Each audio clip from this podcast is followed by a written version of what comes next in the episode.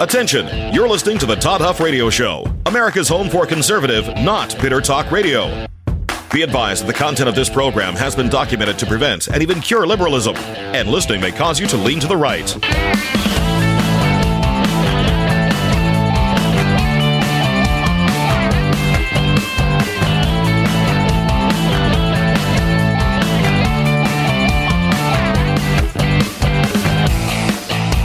Here's your conservative, but not bitter host, Todd Huff.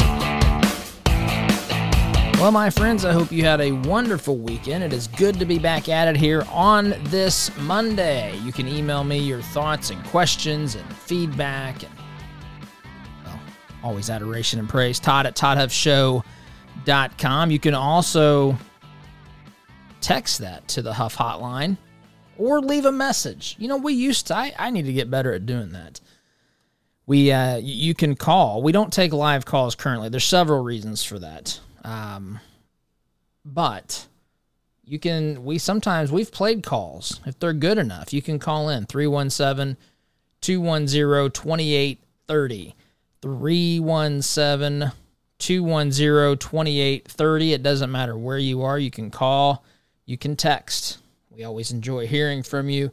You know, I was spending some time this weekend thinking a little bit. Um, you know what I think it was? It's a compilation of things. Now, of course, you can't see this as I'm on. I'm behind the microphone here. We don't have my lovely face on the television screen. It's probably unfortunate, but actually, I've got a face for radio. But this is a few several years old. This um, I I find it fascinating. I don't know if you've ever seen this, but this is a it's a map of the United States by county, and somebody at who did this? I want to give credit, Colin Colin Woodard. And he calls them the 11 competing American nations. And so he's colored in counties. There's 11 what he calls nations. Um, for example, there is the Deep South. There is what he calls New France, which is in and around uh, New Orleans. There is the Far West, the Left Coast, what he calls Yankeedom, which is effectively the uh, the northern, you know, the northeast, and then the uh, Michigan, Wisconsin, and, and Minnesota. Anyway, we are, well, I am in what he calls Greater Appalachia. Appalachia, I guess. And it's basically, it runs, if you can envision this, from Dallas, you know, basic most of Texas up through the eastern half of Oklahoma up through Arkansas, northern uh, northwest Arkansas, southeast Missouri, basically Illinois, south of Greater Chicago, and then um, all the way over to West Virginia and northern Georgia and Tennessee and that kind of part of the country. Anyway, as I was thinking about this, and I, you know, th- these things, I don't know what made this came to uh, come to mind over the weekend. Um, but as I, I think about these things differently as we begin to gear up to travel and to syndicate, which again, uh, we're putting the final touches on Salt Lake City, Denver, and Dallas.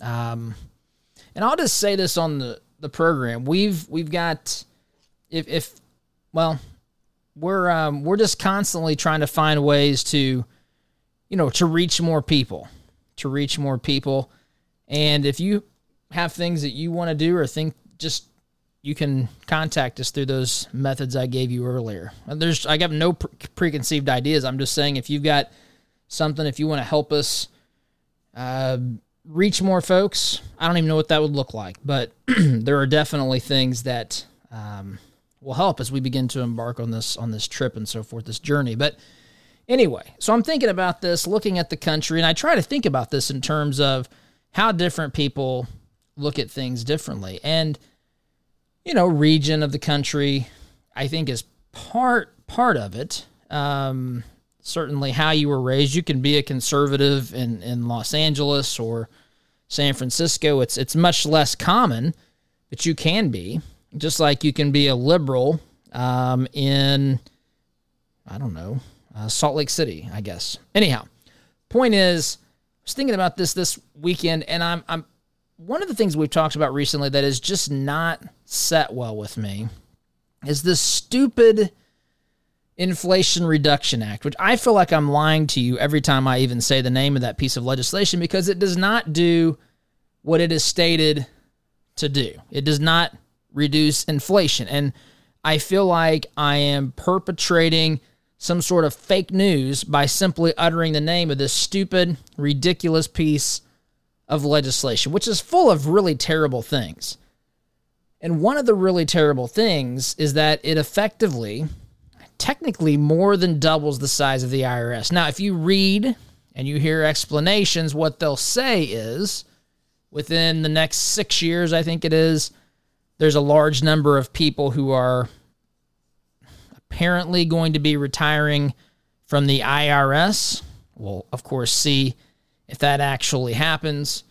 Um, I'm not aware of any business that has to double its size to deal with people who are going to retire over the next six years. That seems like a rather absurd way to deal with it, if you ask me. But anyway, no one's ever accused the government of using sense to begin with. But so this is this is a concern, and it should be a concern of all of all Americans. Now, it's not.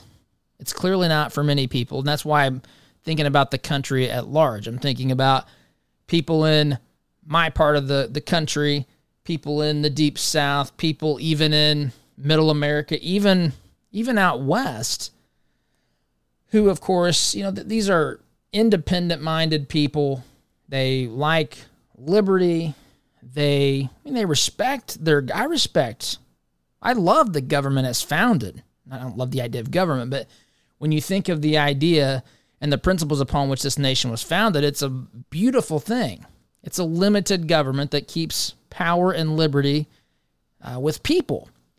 And but as you think about how people respond to these things, there's certain people on the left who, of course, thinks that doubling the size of the IRS is actually a good thing. In fact, they say let's go after these folks who haven't been paying taxes. And I have made abundantly clear that.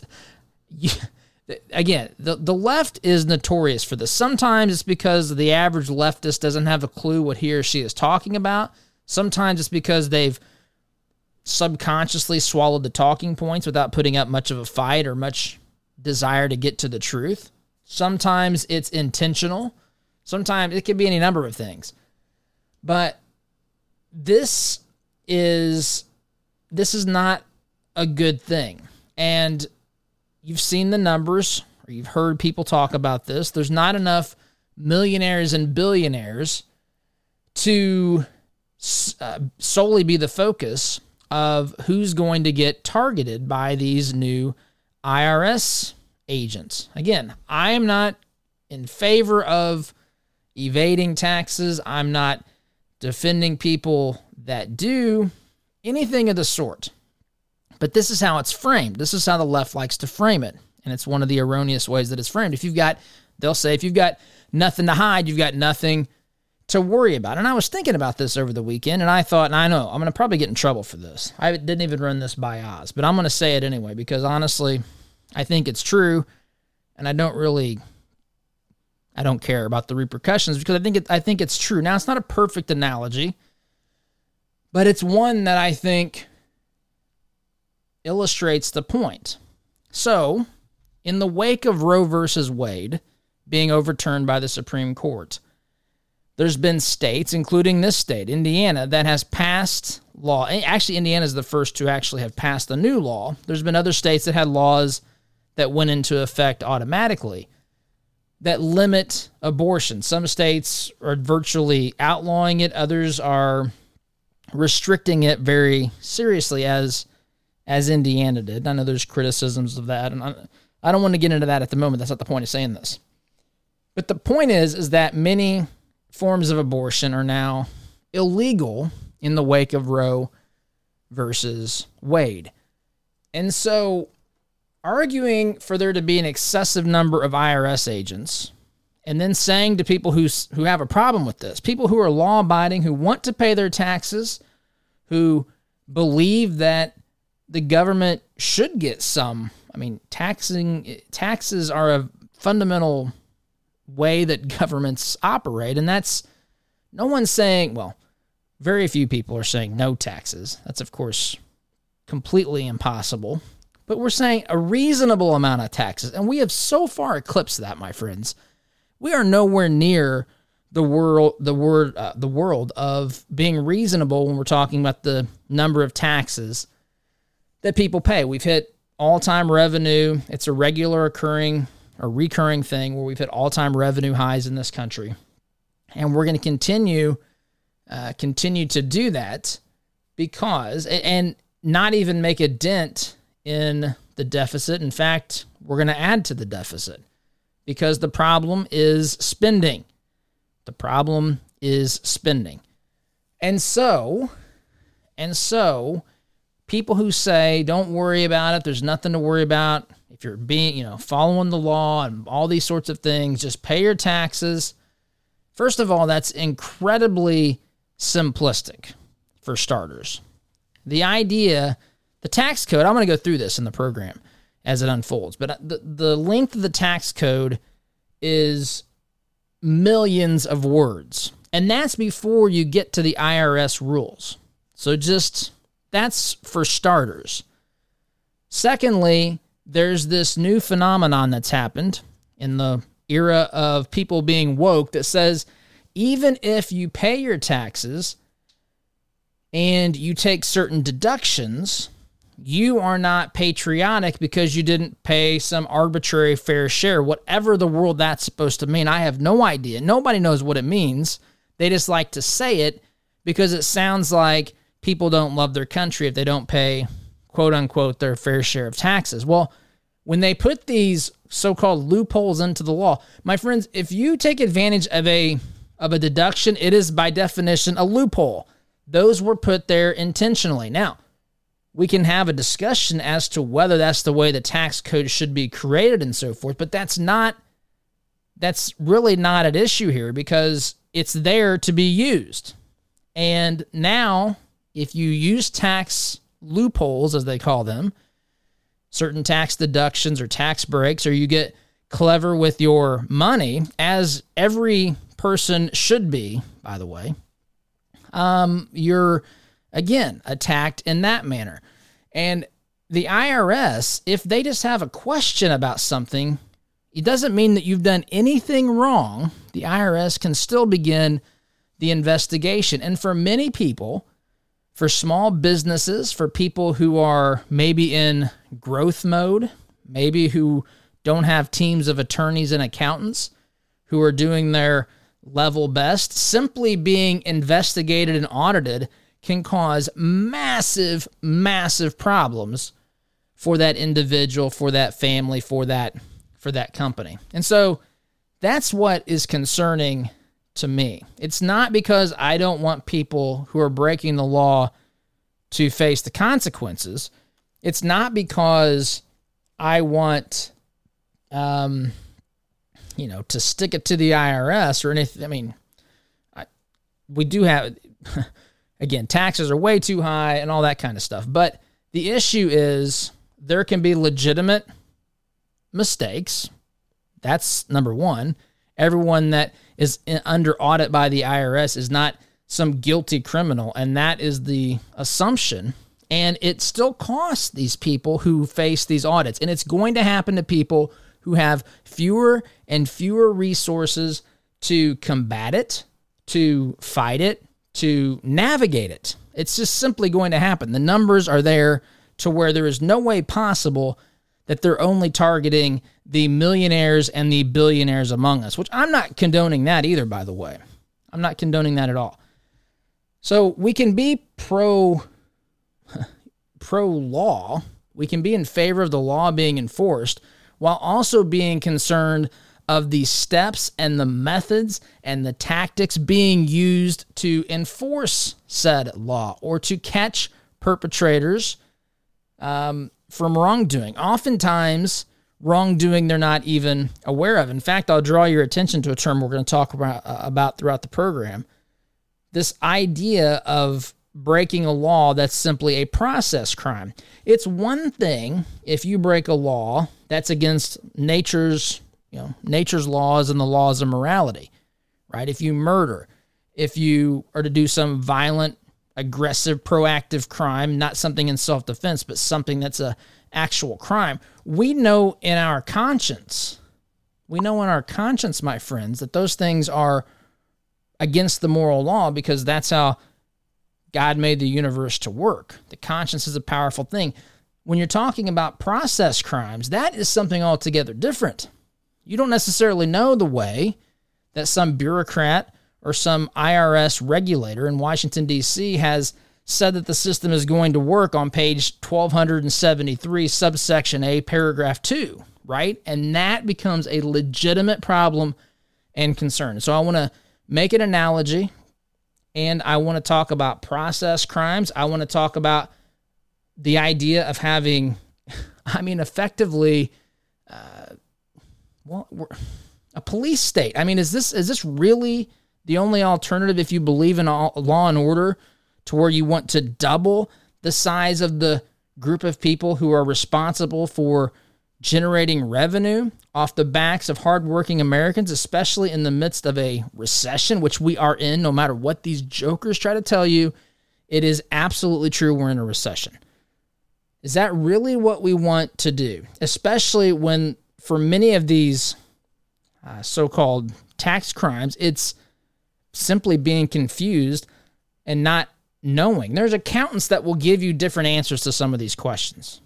Absolutely true, my friend. So, I want to talk about this here today. It's got, captured my interest, especially as I was thinking about why people are not more concerned about the growth of government, in particular, the growth of a government agency that I question its I, I question it to begin with. I, I just I always have. This is not the way that the founders envisioned taxation working in this great nation for good reason.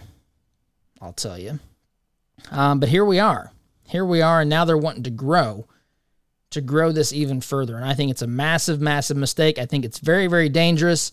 And I think everybody listening to my voice should really envision themselves facing an IRS audit because it is going to happen to somebody. Maybe many somebodies hearing my voice, many more somebodies than usual, I should say, hearing my voice today. So sit tight, my friends. Timeout's in order. We're going to come back and continue this conversation. You're listening to Conservative, Not Bitter Talk. I'm your host, Todd Huff, back in just a minute. I'm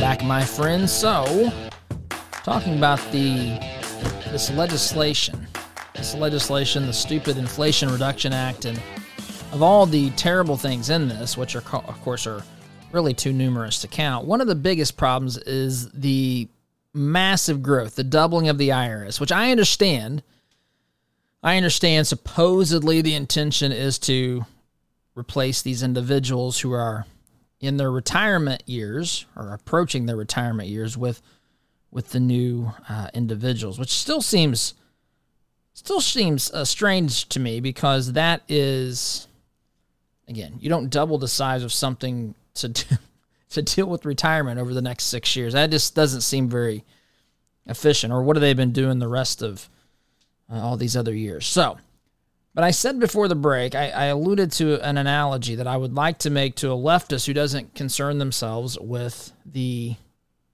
um, with the growing size of the IRS. And this is going to rub some people the wrong way, and I don't mean it to run anyone the wrong way. I just think that this needs to be considered because the idea is okay, we have we have legislation there are laws about the tax code and how, what you have to pay taxes on. You should follow it. I'm not. I'm not arguing for anything else. I'm other than it needs to be made dramatically less complicated. Because again, there are millions. Hear me say this: millions of pages, and that's before you even get to the IRS rules, which aren't even codified. Codified. They are a list of rules that has been basically delegated to the IRS via Congress, and the IRS can make up another bazillion rules. So it's definitely a gold mine for the IRS to find ways that people uh, are, are violating or maybe doing things with taxes they had they don't even know that they're doing.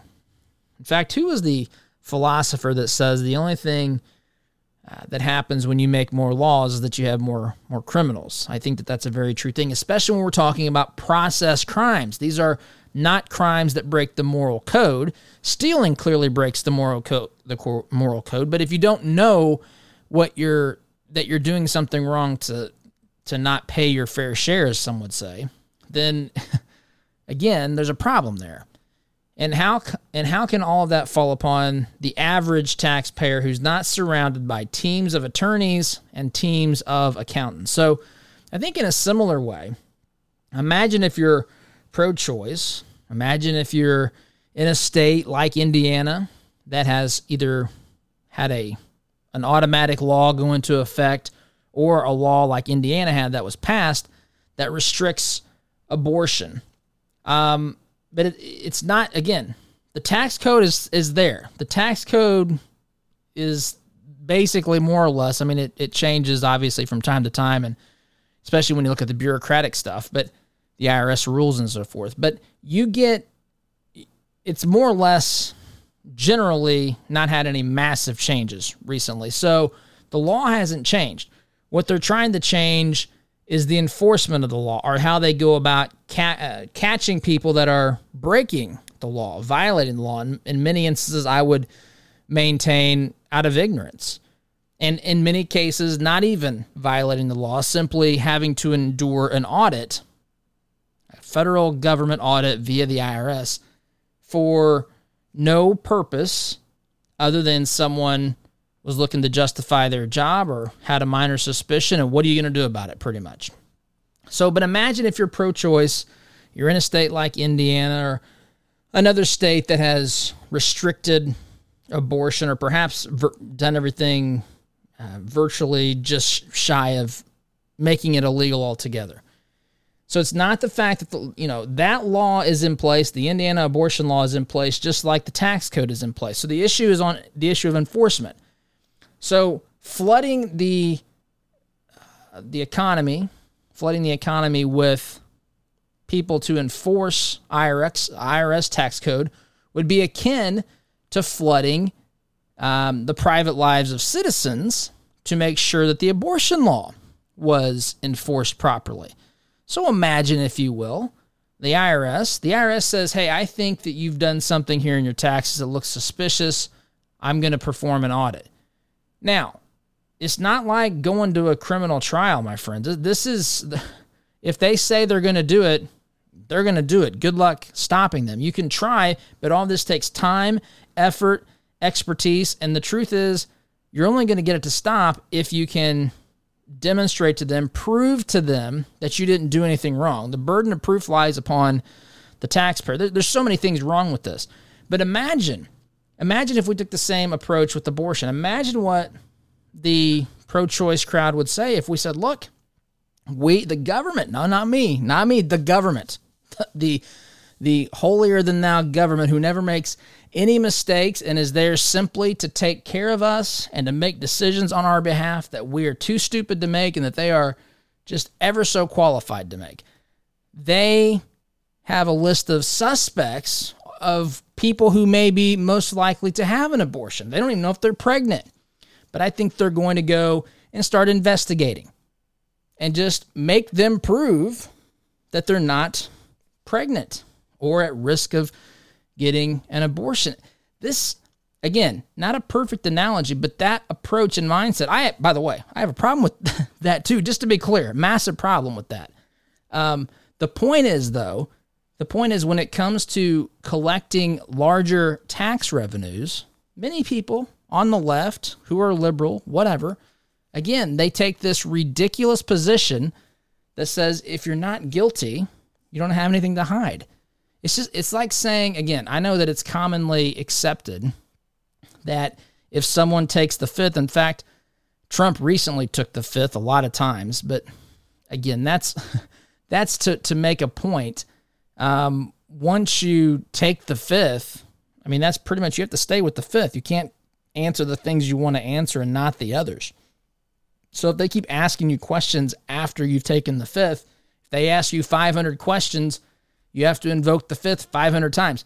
Anyway, the point is, the point is that um, it's commonly said or believed that if you take the fifth, you don't answer questions, um, that you're guilty. A lot of people think this.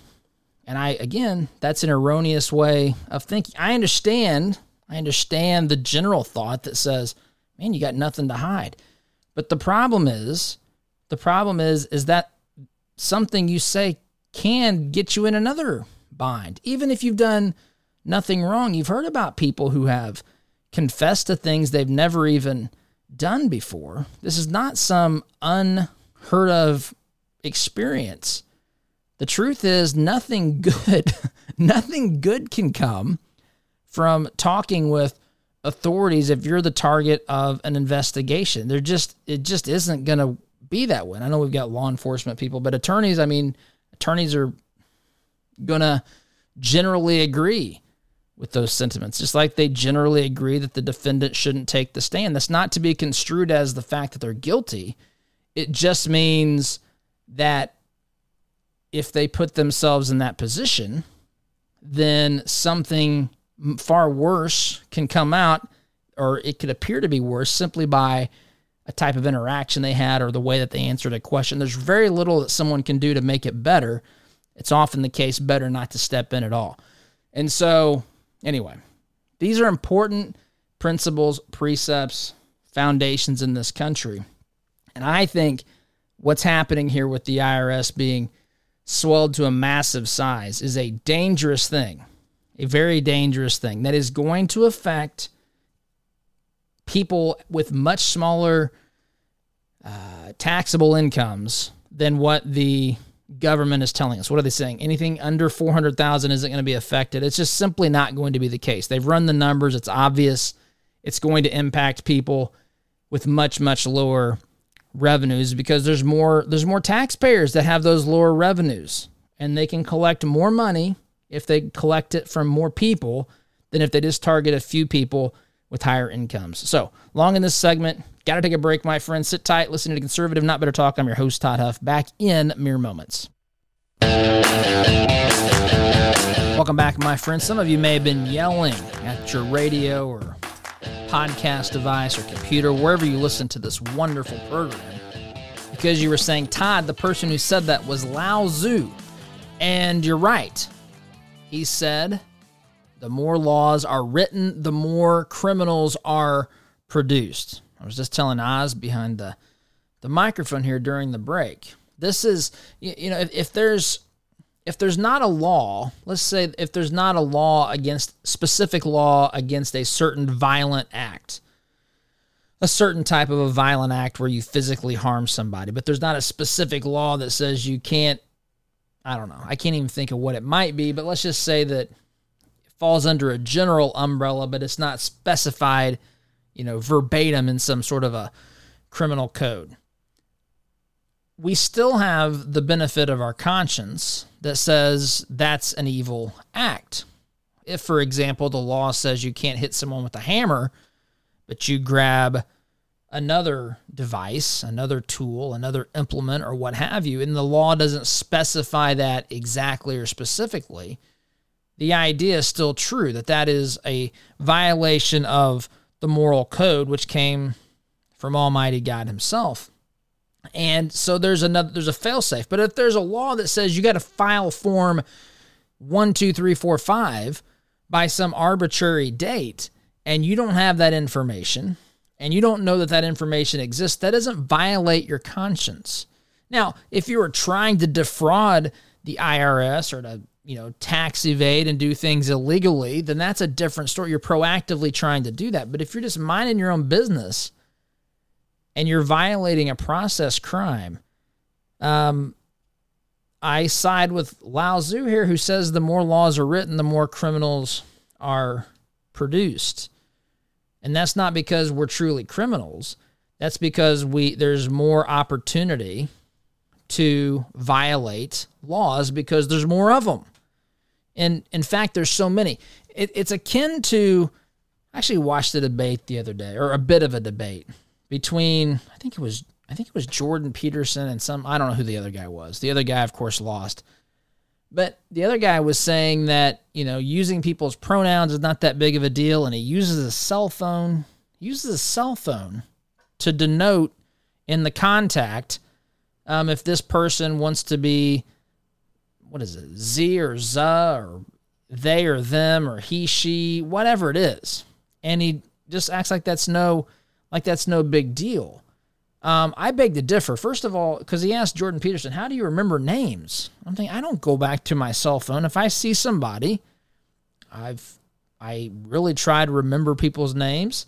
Sometimes I fail, and if I forgot it, I would probably say you have to remind me of your name, please. Right? And that's there. People are usually understandable or understanding about stuff like that. But I don't consult my cell phone what is he taking pictures of people and putting them in there and studying this at night? I just I don't understand this. But the point is the reason you have to have some method of keeping notes is because it doesn't make sense. It doesn't make sense for some person who's a you can look at and see as a man for that person to say that they go by she or her. Now I'm going to get somebody fired up about this and I mean you again, you don't have that concern innately in just living about living life in accordance with the laws of nature because that is the way that it works. So he's saying you need to have a, your phone out and I guess making notes in there on every person. This person's a wolf. This person thinks it's a piece of he or she's a piece of furniture or whatever it is, whatever wherever we're going next. And the problem is the same is true with these laws. The same is true with process laws. If there are laws about things that violate the moral code, they're easy to understand because of our conscience. We won't break them if we're following our conscience, whether we know the law or not. If it is a process crime and we don't fill out form 123 or whatever it is on time or meet the deadline and no one told us or we didn't understand, which happens all the time, my friends, then that is a much different different animal. And the more of those that you make, inevitably you're going to have more and more people violate it. Now, I've got something I want to share with you. I've, I've referenced it briefly um, throughout the program today, but just how how big is the U.S. tax code? Heritage Foundation did a did some re well no I'm sorry not Heritage the Tax Foundation did some research into this, and it's going to boggle. Well, I think it'll boggle your mind. It boggles my mind to think about this, how many times bigger than the Bible that this is. It's massive undertaking. The idea that this is no big deal and that everybody's just perfectly in compliance and not risking any, uh, you know, audit is beyond naive, my friends. Quick time out here. Talk about that when we get back in just a minute.